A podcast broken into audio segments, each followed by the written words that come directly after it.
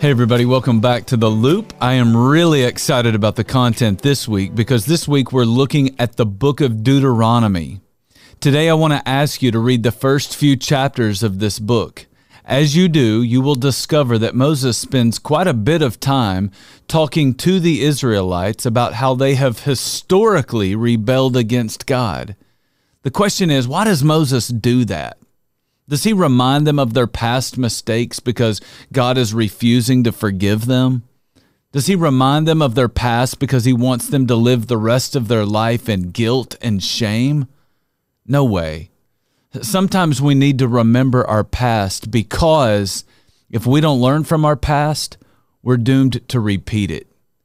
And so today, I want you to remember your past. I don't want you to feel bad about it but I do want you to learn from it. Be honest before God about some of your past mistakes. What mistakes have you made in the past that you cannot afford to make in the present? What are those warning signs that you ignored in the past that you need to see today?